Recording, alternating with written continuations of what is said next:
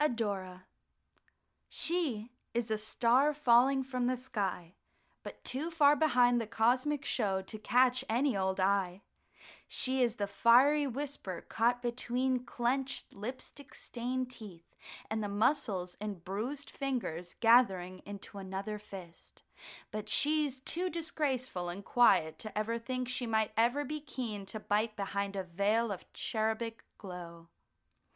A master of pretending, that's what she is, as she carries a canyon of broken memories with unblemished shoulders covered by a business casual coat.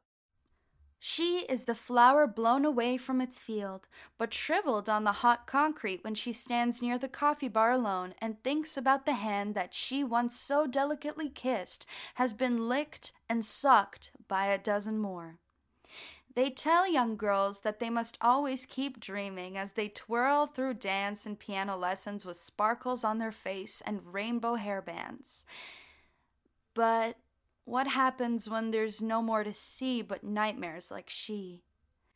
Does she pray for her angel wings to sprout after 20 or more years of the forced identity to save her soul from crumbling?